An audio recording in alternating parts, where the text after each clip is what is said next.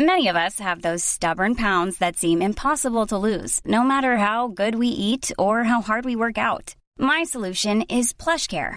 PlushCare is a leading telehealth provider with doctors who are there for you day and night to partner with you in your weight loss journey. They can prescribe F D A-approved weight loss medications like Wegovy and Zepbound for those who qualify. Plus, they accept most insurance plans. To get started, visit plushcare.com slash weight loss. That's plushcare.com slash weight loss. Hold up. What was that? Boring. No flavor. That was as bad as those leftovers you ate all week. Keke Palmer here. And it's time to say hello to something fresh and guilt-free. HelloFresh. Jazz up dinner with pecan-crusted chicken or garlic butter shrimp scampi. Now that's music to my mouth. HelloFresh. Let's get this dinner party started. Discover all the delicious possibilities at HelloFresh dot com.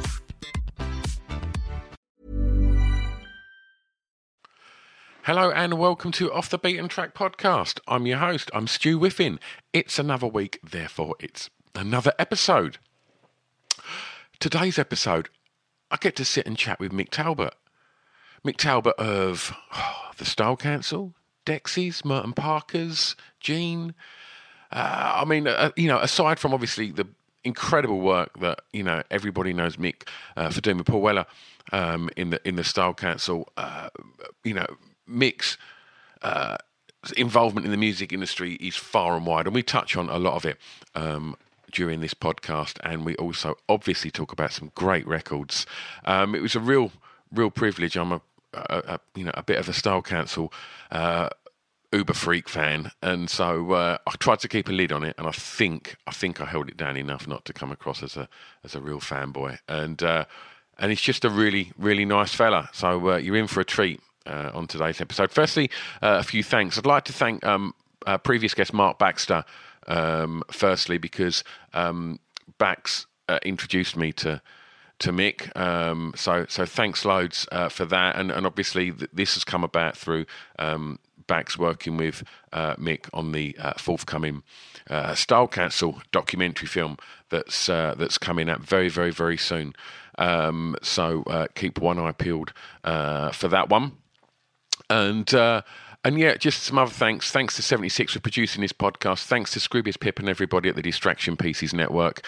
And uh, and if this is your first time listening to uh, Off The Beaten Track Podcast, then once you finish listening to this great natter I have with Mick, then um, why not go and have a look in the archives? You can listen to me speaking to Mark Baxter. You can listen to me speaking to Steve Craddock, uh, Eddie Pillar, uh, The Milk. Um, and then also you can hear me chatting to Um, actors and actresses such as Maxine Peake, Amanda Abbington. Oh gosh, uh, the list goes on. And uh, yeah, there's there's about one hundred fifty episodes now of all your uh, faves, just chatting to every kind of possible creative, you know, actors, D Js, producers, comedians. Go and have a, a rummage in the archives, and I'm sure you'll find some stuff there that will tickle your fancy. Um, Okay, that's enough uh, waffle from me. Let's get on with today's episode. It gives me great delight to say, please enjoy Off The Beaten Track Podcast with Mick Talbot.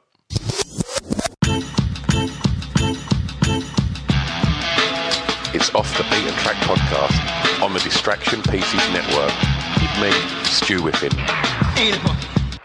Right, we are recording. Sitting opposite me today via the means of Zoom, Mick Talbot. Hello. Hi, how you doing, Stu? All right? Yeah, not too bad, not too bad. We've just had a quick chat that uh, I'm blessed that you've uh, you've managed to work out Zoom. You're not too good with the tech stuff, no? No, I'm not. My wife had to go out, so Mission Control was sort of like uh, not a bit understaffed at the moment, but uh, thankfully it looks all right to me. Brilliant, brilliant.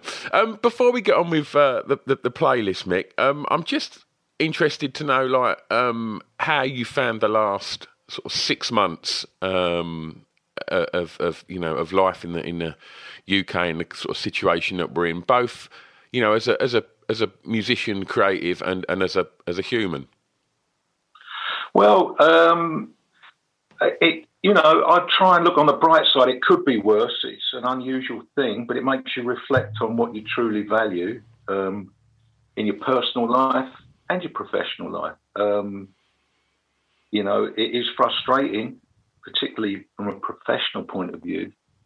And uh, in my game, there's fewer and fewer chances to do what I call proper recording. But on paper, I had about five or six albums that I would have been doing in that kind of last seven months. And very fortunate to get involved with an independent label that were quite busy with a lot of different projects. And some of them were going to be, uh, two of those were going to be recorded abroad at residential studios, which always ups the fun element, really. You know, you create your own little holiday camp for musicians, and uh, that, that, you know, that's a tantalising prospect if it comes back. Uh, but people are having to find other ways of doing things. I mean, I'm kind of quite old school, and I like the community aspects of making music. So my favourite thing is to have four people in the room playing at the same time. Yeah. So it's all very well, yeah, you can do remote stuff, and even someone as inept as me, I have uh, participated in an online festival where, I,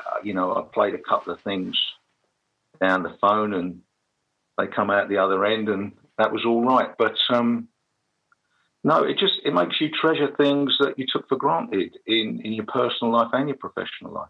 Absolutely. But also it's an opportunity for me as a musician to get back into things that I quite liked.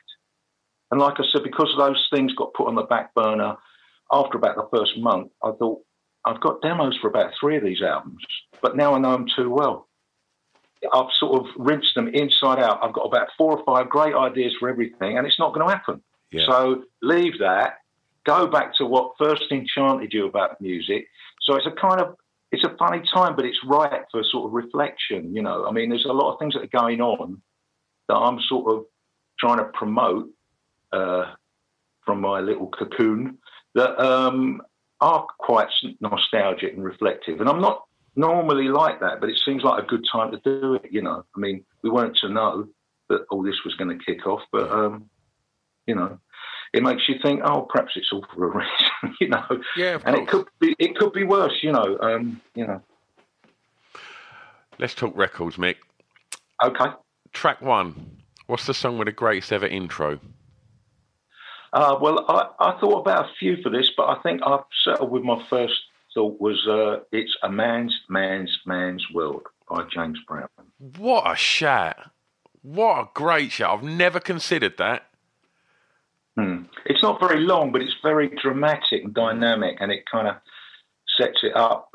And um, and it's nice to hear James Brown singing. He's a great singer. It's not just about Take Me to the Bridge and sounding like you're being sick in a bucket half the time and mm. screaming.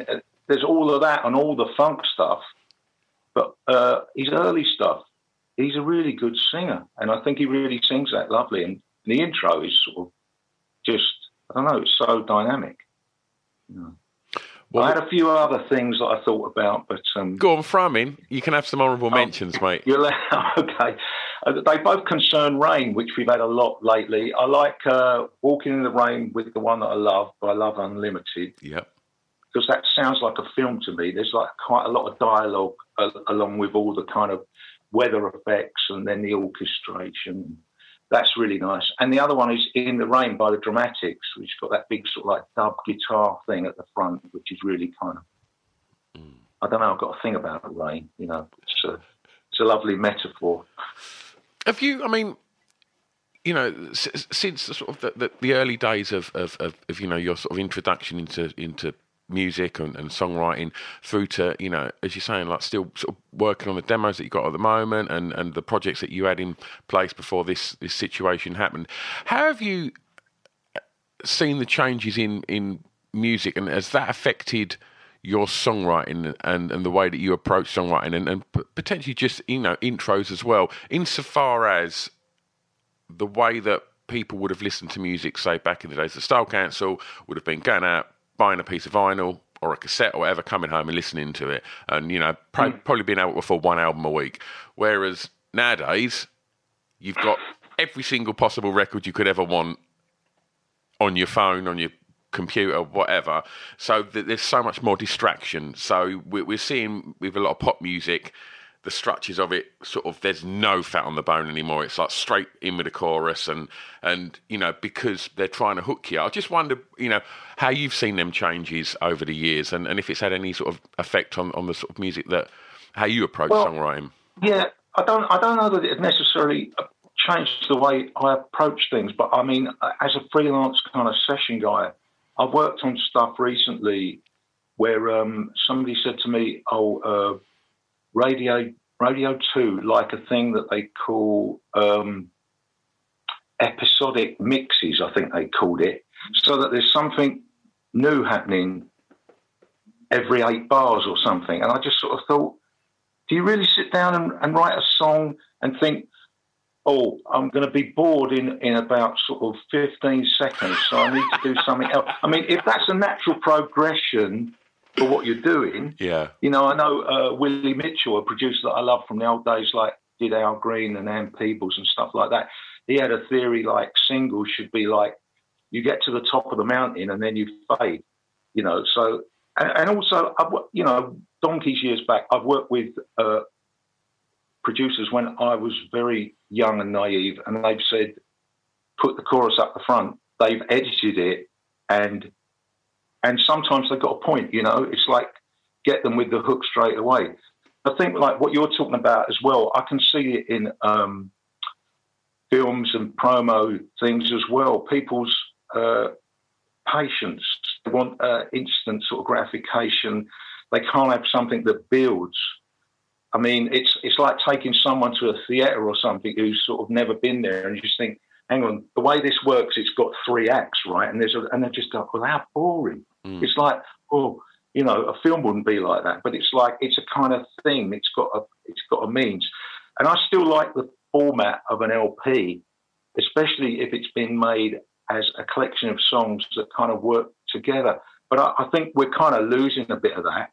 At the same time, I think the D J thing, I, I can remember working with a lot of D Js and looking through their records and seeing an album that I know and just going, do you know, um, oh, do you know that track? And they go, there's only one track on it because that's the one I play when I'm out. Do you know what I mean? And that's all they knew. They'd never played the album.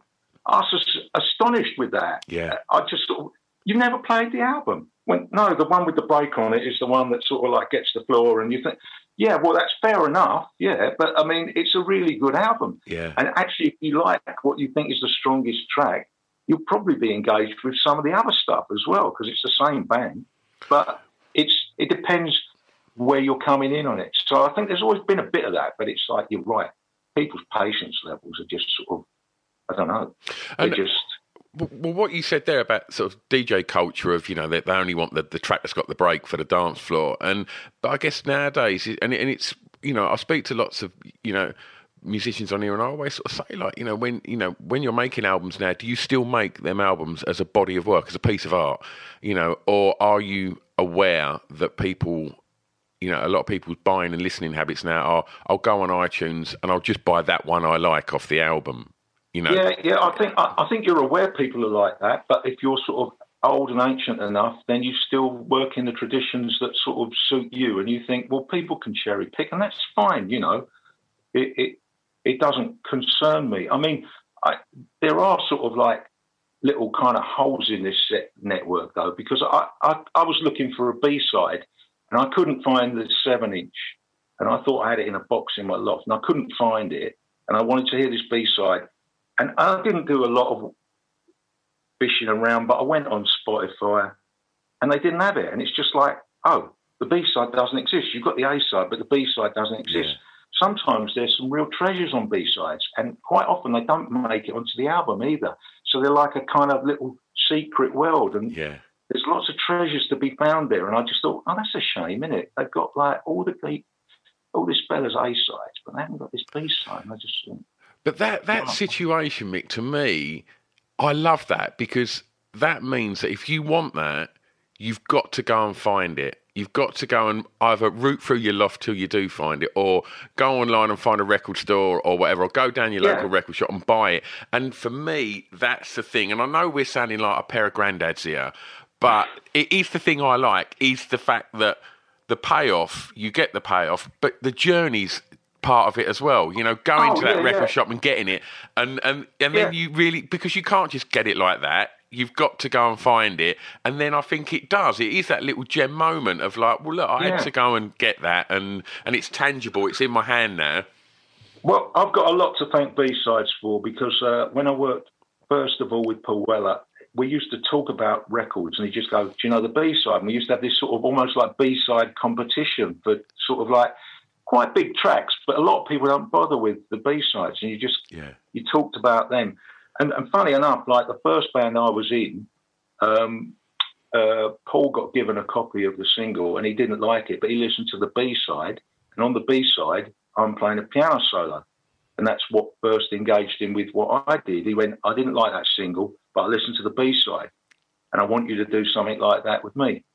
Wonderful. So those twenty seconds, a little, you know, throwaway electric piano break, it just sort of... Uh, I've got a lot to thank that for, you know. Yeah. And had he had gone on Spotify, probably wouldn't have found it. I don't think that existed then. We're going back a long way. We're going back to when I went to school with Jesus. Track two, Mick. The first song you remember hearing that had an emotional impact on you? Um, well, I, I first thought about things that bring you sort of sorrow, but that's not the only emotion in the world. But um, I, I think it's like elation and exuberance. When I was really young, I think it's probably a bit of a cliche from people of my age group, but um, the Beatles, She Loves You. Yeah.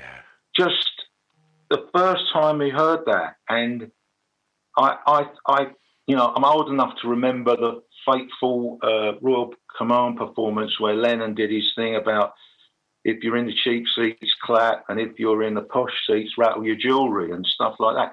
I mean, I can't remember him saying that at the time. I can just remember one of the tunes was She Loves You, and that had the chorus at the front, and yeah, yeah, yeah, yeah it just got you straight away. Mm. There's something about repeating words three times, you know.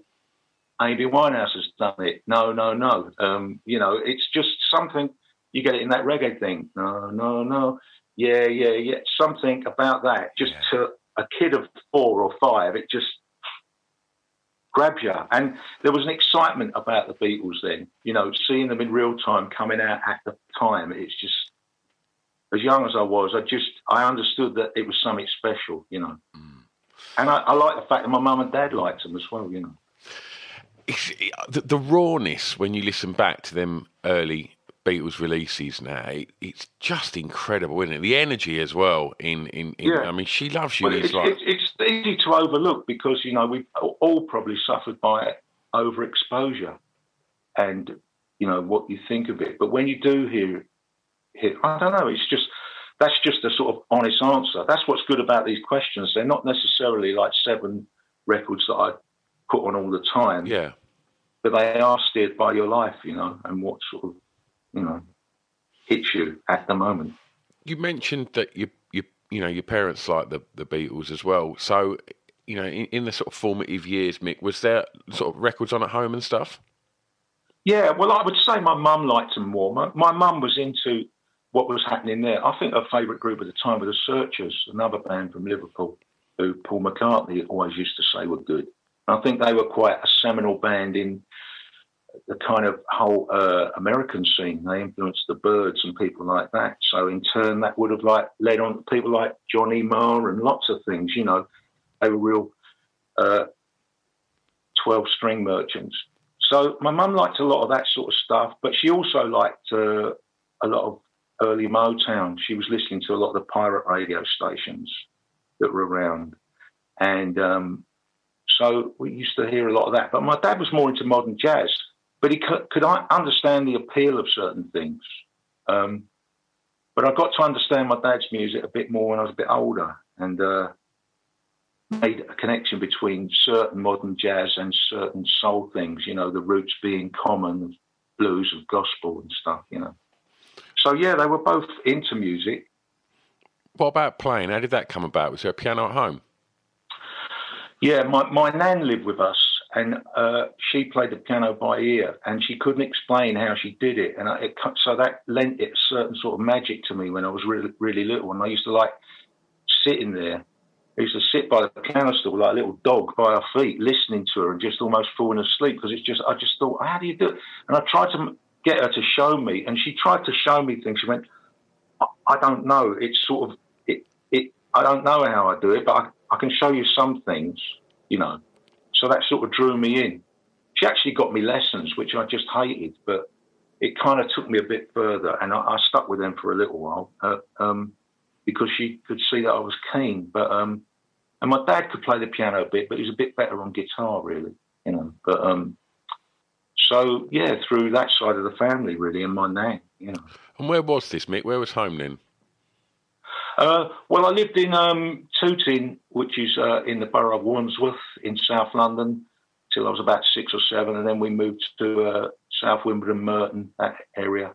So only three stops down the uh, Northern Line, just where sort of southwest London blurs into Surrey. Yeah, good place to grow up. Yeah, it was all right. It was nice, you know. I mean, you know, fortunate uh, as a in my late teens, there were quite a lot of um, pubs along that Northern Line stretch between the Morden and the Elephant. There were a lot of pubs and. I used to go around with my mate and just say, "We're in a band. Can we play? What's your worst night? Let us play." You know, and there were there were quite a lot. You know, you could do that regularly, ping pong up and down that first bit of the Northern Line, and a lot of pubs where you could play. So it's good. One size fits all seems like a good idea for clothes until you try them on. Same goes for healthcare. That's why United Healthcare offers flexible, budget-friendly coverage for medical, vision, dental, and more. Learn more at U H one dot com. Hey, I'm Ryan Reynolds. Recently, I asked Mint Mobile's legal team if big wireless companies are allowed to raise prices due to inflation. They said yes. And then when I asked if raising prices technically violates those onerous two-year contracts, they said, "What the f*** are you talking about, you insane Hollywood ass?" So to recap, we're cutting the price of Mint Unlimited from thirty dollars a month to just fifteen dollars a month. Give it a try at mintmobile.com slash switch. forty-five dollars up front for three months plus taxes and fees. Promo rate for new customers for limited time. Unlimited more than forty gigabytes per month. Slows full terms at mint mobile dot com. Planning for your next trip? Elevate your travel style with Quince. Quince has all the jet-setting essentials you'll want for your next getaway, like European linen, premium luggage options, buttery soft Italian leather bags, and so much more. And is all priced at fifty to eighty percent less than similar brands. Plus, Quince only works with factories that use safe and ethical manufacturing practices. Pack your bags with high-quality essentials you'll be wearing for vacations to come with Quince. Go to quince.com slash pack for free shipping and three sixty-five day returns. All right, well, let's go back uh, for a moment and we'll pick back up on that. But for track three, Mick, I want to know the song that reminds you of your time at school. Um, the track that reminds me of time at school, uh, the one I've gone for is Band of Gold by Frida Payne. Because I just went to a new school when that came out, and that was number one for over a month. I think I remember hearing it late summer, and then by the time we went to school in September, I'm sure it was number one till October. It was just up there for ages, you know, and um, and it just... It really had something, you know, and, and it was it was a big favourite with the fraternity that we might call skinhead or suedehead by then. And I'm talking about the first wave, yeah, because it came out in nineteen seventy. Um, so that was just such a big tune, you know. I mean, retrospectively, I found out that, you know, Hollandosia Holland were behind it and they just left Motown and set up their own thing. They were still under some strangulated sort of Uh, thing with uh, Berry Gordy, so they even wrote that song with someone else under an assumed name. Um, but I never was, knew that. I never knew that. Yeah, I think I think there's a fella called uh, Ron Dunbar that wrote with them, but they collectively, the three of them, went under the name of S. Wayne or something. I think it's Dunbar Wayne, the songwriting credit, but those three were really Wayne. But um, I don't know if they had some contract that was still ticking yeah, over yeah. that gave them an exclusive thing with Motown or something. You know. how, how did you find school? Did you enjoy it? Uh, it was yeah, it was all right. I liked. I mean, I was more drawn to sort of art and music and stuff. Um, and uh, I think I enjoyed it more the younger I was. When I when I got to my high school, I found the attitudes there a bit weird. The high school I went to became just a normal secondary modern, uh, but it had been a grammar school. And the year I was in, we were the first people that hadn't earned our place there. We were, and so there was a kind of attitude from the teachers that we, oh, we've let the scum in, you know, it's yeah. like, and they didn't like the fact that they'd been downgraded and they were no longer what they were. And so they thought they were, don't get me wrong, I didn't go to Eton, but they thought they were something that they weren't, you know, and or they wanted to be something that they used to be. And we were the first full-year intake that wasn't uh, grammar school people. And uh, God, that's harsh, isn't it? There was, you felt it as well, you know. And, uh, yeah, so I, I became a bit disenchanted with that. I really loved football, and that was a rugby school. And they tried to convert you when you went there. So even if you thought, okay, I'm waiting for art and I'm waiting for games. Once it was games, oh, you're one of them, like a dirty word, soccer players. We're going to convert you into a rugger player. And it's like, oh, God. You know. I mean, you, you mentioned like arts and music were, were you know, were, were two your interests at school. Um, was that was that encouraged? Um, it, yeah, I suppose it was to a certain extent. Yeah, we had a good art teacher, and the music thing, I, I think they, I mean, they tried to engage with it, but it seemed to me that anything that was like modern or, or of this century never made it onto the school concert, or or it had a struggle to do that. Hmm. But there were some, you know, there was a couple of music teachers, and they used to let, they had a drum kit in this annex, and they used to let us go there if we could actually play. They'd sort of, they'd pick about half a dozen of you and go, yeah, you can play, so you can go in there at break time and uh, do something. And then you got a little bit of a scene going yourself. So that helped school bands flourish a little, but they weren't very encouraging of you playing in a concert. But for some reason, they were people in the sixth form. So if you would, it was more or less like they're saying, if you stay on here like until you're eighteen, we might let you play that bloody beat music that you play, you know. And it's just like, right, so I've got to stay on for my A-levels. I can't wait to get out of here. I've got to stay on just to get up in front of you lot, you know. And that, that seemed to be the deal. Track four. First song you bought from a record shop, Mick. Um, it wasn't a new record. I was going for a rack of uh, cheap singles that I could afford. But I remember, uh, so it wasn't current, but it was Baby Love by the Supremes. Oh, and I remember wow. my mum loving that record. And I remember it from the radio, and I thought I recognised that title. And uh, that's the first record I bought. And um, it was on the Stateside label with the S with a dollar sign. Yeah. And, uh, you know, that's what, I don't know, pre sixty-five Motown stuff in the U K come out on Stateside. It didn't have its own label in the U K then. I've since found out. I didn't know then. Yeah. I just thought, this is Baby Love. I remember this. That's a great record for your first record. Well, it, it, it's all right, but I just think that's more about my mum's influence, really, yeah. I suppose. Yeah. You know, and the fact that it was in the cheap box. And can you remember where you bought it?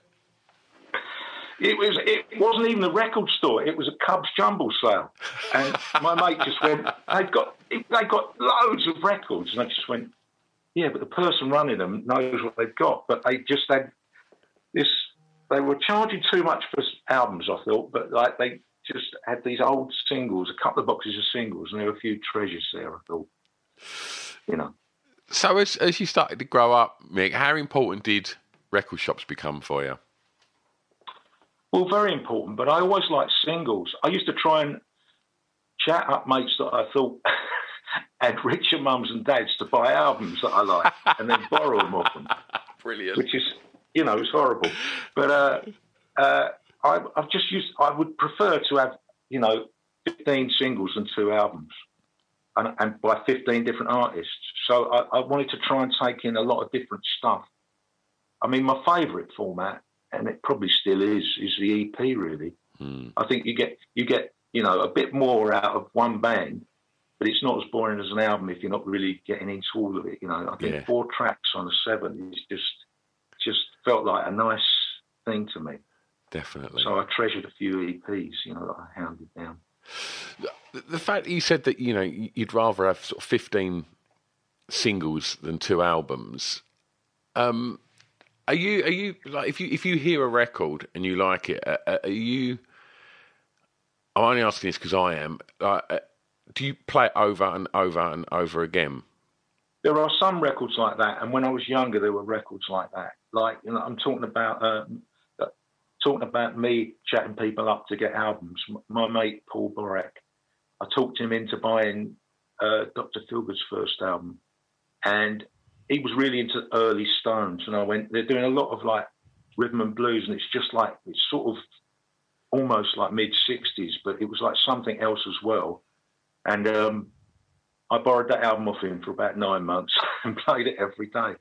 And I, I think that's quite an influential album, actually. Um, Uh, I think it influenced so many people with its attitude and its spirit and the image yeah. that they come out with. Oh, absolutely. I mean, you're talking to an Essex boy here, so we're fiercely proud of them. Yeah, yeah. Well, yeah, it's the Canby Island thing, isn't it? Yeah. Um, as you started to sort of play more and stuff, and you'd, you know, you'd, you'd, you'd get these records, you know, like Feel Goods or, or you know, or, or whatever it was, would you start to sort of deconstruct them in your head and work out how them records were put together, like the parts of it and that? Sometimes I would, yeah. Yeah, I mean, I, I, I know that um, my dad said to me when I was listening to, I had a compilation of um, rock and roll stuff and rhythm and blues stuff. And he, he heard me listen to it and just went, of course, you know, all those songs have only got three chords. And I went, hang on, sorry? He went, yeah, they've only got three chords. And once you've worked out what key they're in, that's what makes them so easy to play along with. And I thought that was like the keys to the universe yeah. to me. I just thought, this is, I'm on this, you know. Yeah. But it's quite nice because my dad saw something in me then, and he just went, I've got a mate that D Js at a pub. He went, I'm gonna, I'm gonna, I think I'm getting a, a line into what you're into. You like rhythm and blues and soul. And he came home with like uh, two orange boxes. I used to have them Brit Vic orange boxes that were just the right size for uh, seven yeah. inch singles. And he came home with two of them from work, and he went, I borrowed them from Johnny Alton, and uh, I've got to go back. But, you know, my mate Eddie, he's vlogged me a cassette, and I don't know where that come from. But um, so you've got to get them all taped over the weekend if you want, if you like them. And I, I did do a tape of all these singles, and I listened to them all, and I played along to them on the piano. And, and I kind of, there was a lot of New Orleans soul and um, a lot of Chicago blues. Uh, and it was great, you know, and, and uh, you know, this bloke who I never met, who my dad worked with in a warehouse, he was one of my greatest influences, really, you know. Brilliant, brilliant. I'll tell you what I love as well about that kind of, doing them sort of mixtapes of, of, of, of different tracks on cassettes, and it's like, and how important them cassettes become, so much so that, like, I'll still, I mean, I've not listened to a cassette for probably twenty years, Mick, but I know sometimes a record comes on the radio, and as it finishes, I think, oh, I know what's next. And it's like... Yeah, yeah, you remember the order of the thing and that you got made that, for you or something. Or yeah, you made, yeah, that weird yeah, yeah. muscle memory of, like, just playing them. Because obviously not having everything at my disposal, you, you cherish what you had. So it would, like, ingrain itself. And I was thinking, oh, I know what's next. Oh, no, of course it's not next. It's the radio. Like, But, yeah, yeah. that is the, the, you know, the power of, of them sort of things can have. Yeah. Um, all right, we're going to move forward now to... Uh, To uh, I, I guess your, your, your late teens, and uh, for track five, um, the song that soundtracked your years clubbing.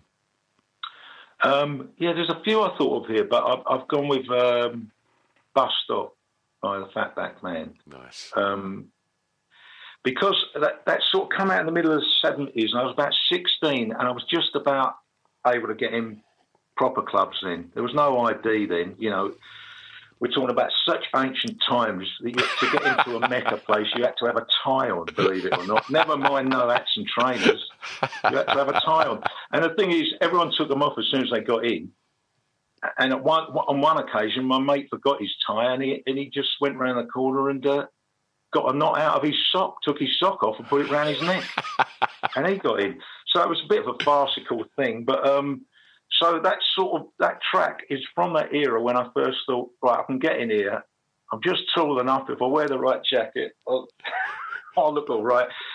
But before that, I was going to a lot of discos that were just sort of like, you know, didn't have a license. You just get yeah, Coke or Fanta and they're playing good records. So there's earlier sort of things that are in my mind that I consider clubbing, but they're not proper clubs really. So what were the tunes though? So the tunes from the, from earlier on would be like sort of Finders Keepers, Chairman of the Board, things like that. Yeah. Uh, Rock Your Baby, George McRae, uh, I don't know, Sex Machine, that just seemed to transcend all eras. I know, I know it came out in seventy-one, but it just like, that, that was one of them records that never went away, mm. you know. And and also earlier sort of like sort of youth club discos, a lot of the sort of uh, reggae stuff, Liquidator and uh, Long Shot, yeah. Kick the Bucket and all that sort of, that's coming out the tail end of sort of all the sort of Suede thing, you know.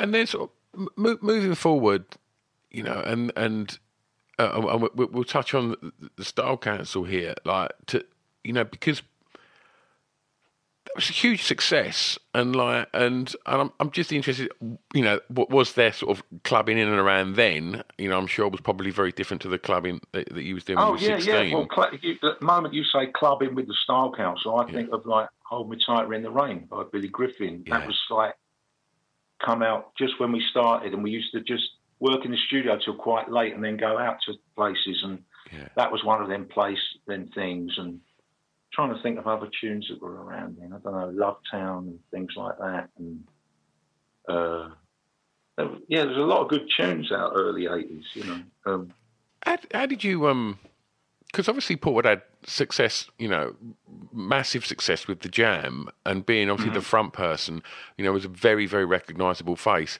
And then the Style Council happened, and, and, and, and obviously you become a very, very recognisable face. How did you find fame? How, you know, how was it for you? And, you know, being able to walk down the street and, and you know, people recognise you. How, you know, how is that, and how did you deal with it? Uh, it it's all right. It's it's okay, you know. Everyone thinks you're richer than you are, you know. That's the downside of it. I've seen you on telly. Do you know what I was going to say? That that's the thing. It's like the amount of people that, because I'm always fascinated to ask artists like what it was like going on Top of the Pops, because it being such an institution, like growing up watching it, it's the only place you could see your pop stars.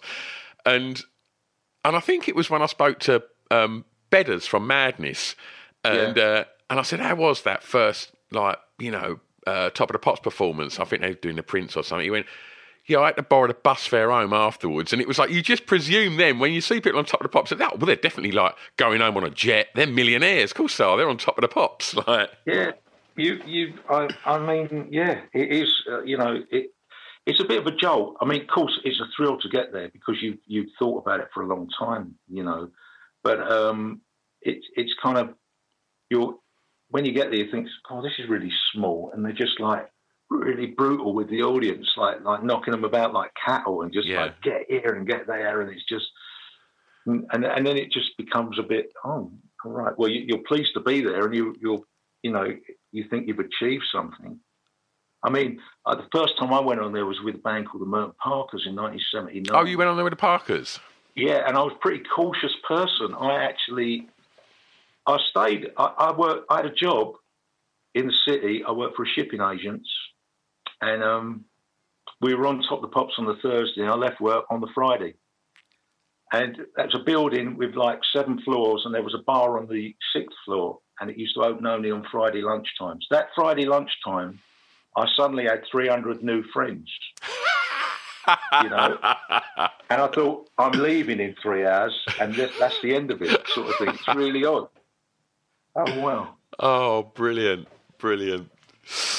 Um, for track six, your favourite song from an artist from your home county, please, Mick. Um, right. Uh, well, um, I, I was thinking about this. I used to work in a supermarket in Morden, which is the end of the Northern Line. And opposite us was Morden Tube. And then there was a little shoe repairers. And there was a fella in there, and I was told he was a singer. And I thought about that, and many years later, um, he made a record, and his name was Junior. Um, and so it's Mama used to say. When I got to meet him a few years after, I was only a Saturday boy at that uh, supermarket, I said, were you the fella in the uh, heel bar by Morden Tube? And he went, yeah, that was me. I went, loads of people told me that, and I wasn't sure if it was true. And he just went, yeah. And I said, well, where are you from? And he just went, uh, I think he was from Wandsworth originally, but uh, he said, I-, I live in Mitcham. And I went, whereabouts? He went, near Pollard's Hill. And I went, well, that's my nan's flat's just there. So it's really funny. And I, it, you know... I, you know, I, I can't say I watched him evolve or knew him, but it's just like something in close proximity. And you thought, well, that's great, you know. And, you know, he went on Soul Train and met James Brown. And there's a theory that Michael Jackson might have adapted one of his dance moves because he liked his video and this, that, and the other. And you just think, oh, it's a little fellow that used to work in the Eel Bar at Morden Tube. And that's Brilliant. Great. You know, I love things like that. Did you end up working with Junior at any point? Yes, he did do. Um, he he worked on a thing called the. We had a thing called the Council Collective. Yeah, where um, he sung and uh, Jimmy Ruffin sung, and it was a, a miners' benefit record. That's right. It was called Soul Deep. Yeah, so that's when I got to see him, and he. And then we did a tour with him. He was on a Red Wedge tour, so yeah. we got to see him quite a lot. So he had a chance to talk about a lot of different things, you know. Wonderful. But it was nice to see someone from that close and just sort of think, I mean, when I was a Saturday boy at Cater's, I was fifteen and he might have been like sixteen just working across the road. And it's just lovely to think you can go that far. You know? Absolutely. Absolutely. Um, well, you can be D J now, Mick, for last track. Uh, turn someone onto something that they may not hear. So a song that many may not know that you would like them to hear. Um, yeah, I'd, I'd like them to hear uh, a record called Just Don't Pay by Debbie Taylor. She's a soul singer, and I, I had the opportunity to work with her about seven years ago. Um, me and a few mates that used to do a lot of soul pickup things with different people. We've done Martha Reeves and Candy Staten and people like that. But what's really lovely, we used to go up to a place near Leeds, uh, I think it's Castleford, for a D J called Dave Box, who's sadly no longer with us. Uh, but he was a real educator about um, not just, I guess, a little bit Northern Soul, but really just classic soul. You know, I don't think he liked to label it Northern Soul. But um, he brought over a lot of acts just for one night only at, uh, I think it was called the Wilton Ballroom, Soulful Sessions at the Wilton. And Debbie Taylor was one of them. And I had, I did know one of her tunes. Uh, I think it was called "I Don't Want to Leave You," um, but "Just Don't Pay" was my favourite that we played with her. And we got to play with Anne Sexton and Richard Caton and a few other people that are. Some people know them, some people know them for one song. But it's great when you engage with all their stuff. And we met Debbie Taylor, and she went, "Well, you know, five or six years before I did Just Don't Pay." Um, I'd never recorded before, and the first person I recorded for was Isaac Hayes. He wrote a tune for me in like the late sixties, and I was like, wow. That'll do. You know, and it's just these yeah. people have got so many stories. And you think if the kind of cards have been stacked a different way, you might as you might have been as big as Gladys Knight or something, you know, because you certainly got the, you certainly got the voice. So that was a treat, and and it's a sort of tribute to Dave Box in a way, because as much as you might think you know about certain things, there's always someone that knows a bit more about a certain specific area of it. And yeah. he wasn't a sort of elitist. He, he was into sharing it and spreading it, you know, yeah, which was great. Wonderful.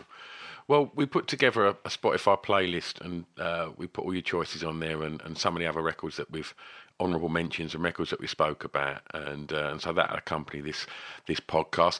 Mick, as we, fingers crossed, find ourselves in some way coming out of the situation that we're in, um, and, and I mean fingers crossed because it's, it doesn't look too positive right right now. Um, but um, what are you most looking forward to personally coming out of this, and, and what's coming up professionally? Um, well, you know, I'm I'm looking forward to having no restrictions with seeing your family and just socialising and seeing your mates and things that you took for granted. Um, I'm pleased that a few things, I've, I've been doing a few sessions in studios. Uh, one of my mates that runs quite a small studio has redesigned his thing so that everyone can be in like a little igloo, and you've still got sort of eyesight with each other through camera technology. and so you've got it audio and visual. Um, that's great. Done a few things at his place, my mate Ernie. And uh, I've done stuff at bigger studios as well. I've been back to uh, like Rack Studios um, to do a few things. So it, it seems to me that the, the world of recording will return sooner. And I'm talking about old school traditional recording. I know I could do it all there with like a laptop or whatever, but I'm kind of trying to stick with what I know best. And that sort of, there seems like there's a sort of route to that a lot faster than yeah. playing gigs. I mean, I'm going to a gig tonight um, by the Stone Foundation at the Jazz Cafe in Camden. That's a sort of socially restricted thing. And I think the Jazz Cafe can take about three fifty. And I think they're letting in about one thirty. So, and I think everyone's got to be at tables regardless of whether you're downstairs or upstairs. But it'd be interesting to see how that works, you know. Yeah. Um, and uh, I guess if you can do nothing else, if people can get away with having a club a third full and stick to certain sort of rules, then maybe that's a stepping stone to the real deal, you know. Got to keep these venues open, Mick. It's important, well, you know.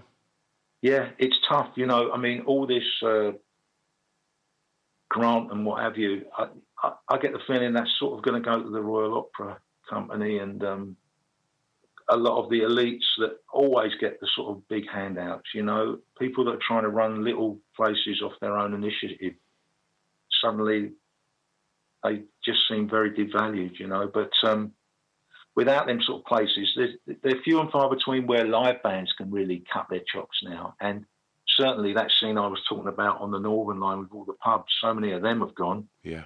You know, you're lucky if any of them are still remaining as pubs, let alone places where you have live music. Definitely, um, definitely. And then, so we should uh, learn to cherish these things. And if they're all sort of decimated, I don't know if we're going to come out the other end of this, like in sort of eighteen months where there'll have to be a new boom and people will have to restart things. And, yeah. You know. And documentary coming out soon? Yes. There's a documentary coming out the end of the month.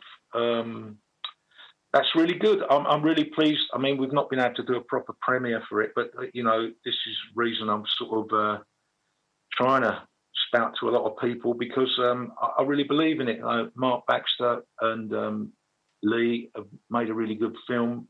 Uh, those things are always fraught with compromise, but I think they've really reflected what the band were about and done a great job, you know, and... Um, I think it's could be quite enlightening to people that are sort of not of a certain vintage.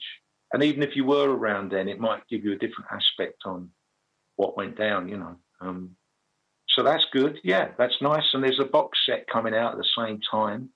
So it's like I say, it's it, we weren't to know that, but um, it is a bit of a year for reflection, I suppose. And it's uh, interesting to revisit all those things. And um, absolutely. See what they might mean to fresh ears. Mick, it's, it's been lovely um, having a little nostalgia trip with you today. Um, wish you all the best, mate. Good luck with the documentary. Yeah. And all right. And thanks so much for your time, mate. Really appreciate it. All right. I hope it all turns out all right in the edit. Cheers, mate. There you go. Hope you enjoyed that. I hope you got as much fun listening to that as I did chatting to Mick. What an absolute...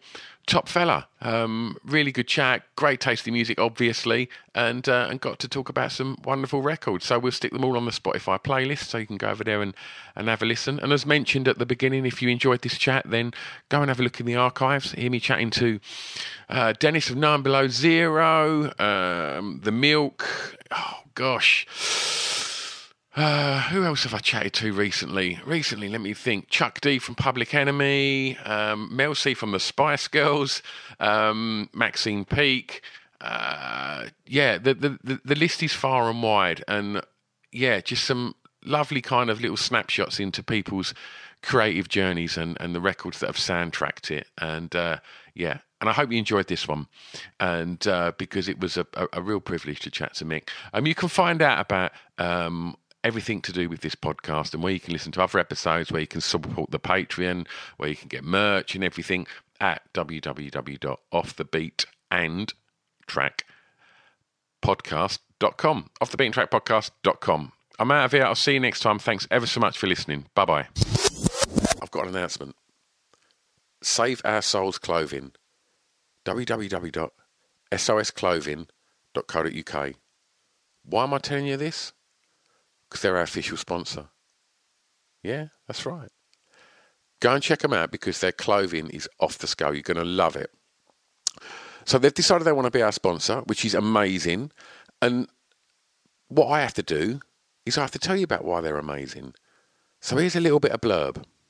So they've only been going a year, and they're based in Southend-on-Sea, just up the road from me. They put the company together based on a, a love of tattoos and alternative music, and they've worked with some of the greatest artists around the world to produce these items of clothing that are as unique as you lot. All of the designs are printed using biodegradable, sustainable and water-based inks. In addition to that, they only print on garments made by members of Fair Wear Foundation. I mean, come on, great clothing and a conscience. Since going live in April last year, they've seen their audience grow massively and are now selling orders all across the world. And they were recognised by Cosmopolitan magazine as one of the best sustainable clothing brands alongside names such as Stella McCartney. I mean, that's quite a first year, right? So, go and check them out because they've put a lot of love into supporting this podcast and I couldn't be happier. What else they've done is they've given you fifteen percent off. So if you head over to w w w dot s o s clothing dot co dot u k, do a bit of shopping, see what you like, throw it in the basket, and then on the way out, put in the discount code B E A T fifteen, B E A T fifteen, and that'll save you fifteen percent off. Amazing, right? w w w dot s o s clothing dot co dot u k. Official sponsors of Off The Beaten Track Podcast. It's Off The Beaten Track Podcast on the Distraction Pieces Network with me, Stu Whiffin.